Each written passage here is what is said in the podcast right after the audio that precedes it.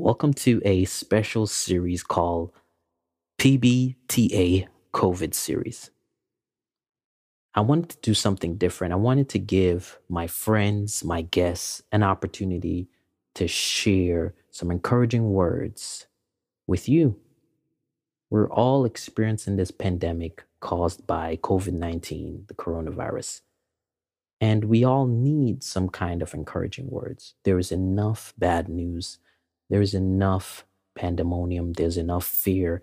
There's just enough of the negative energy out there in the world. And I just wanted to share some encouraging words. For those who know me, this is stuff like this is on my, always on my heart. Just an opportunity to build someone else up. So, without further ado, encouraging words. Hi, this is Gia Graham.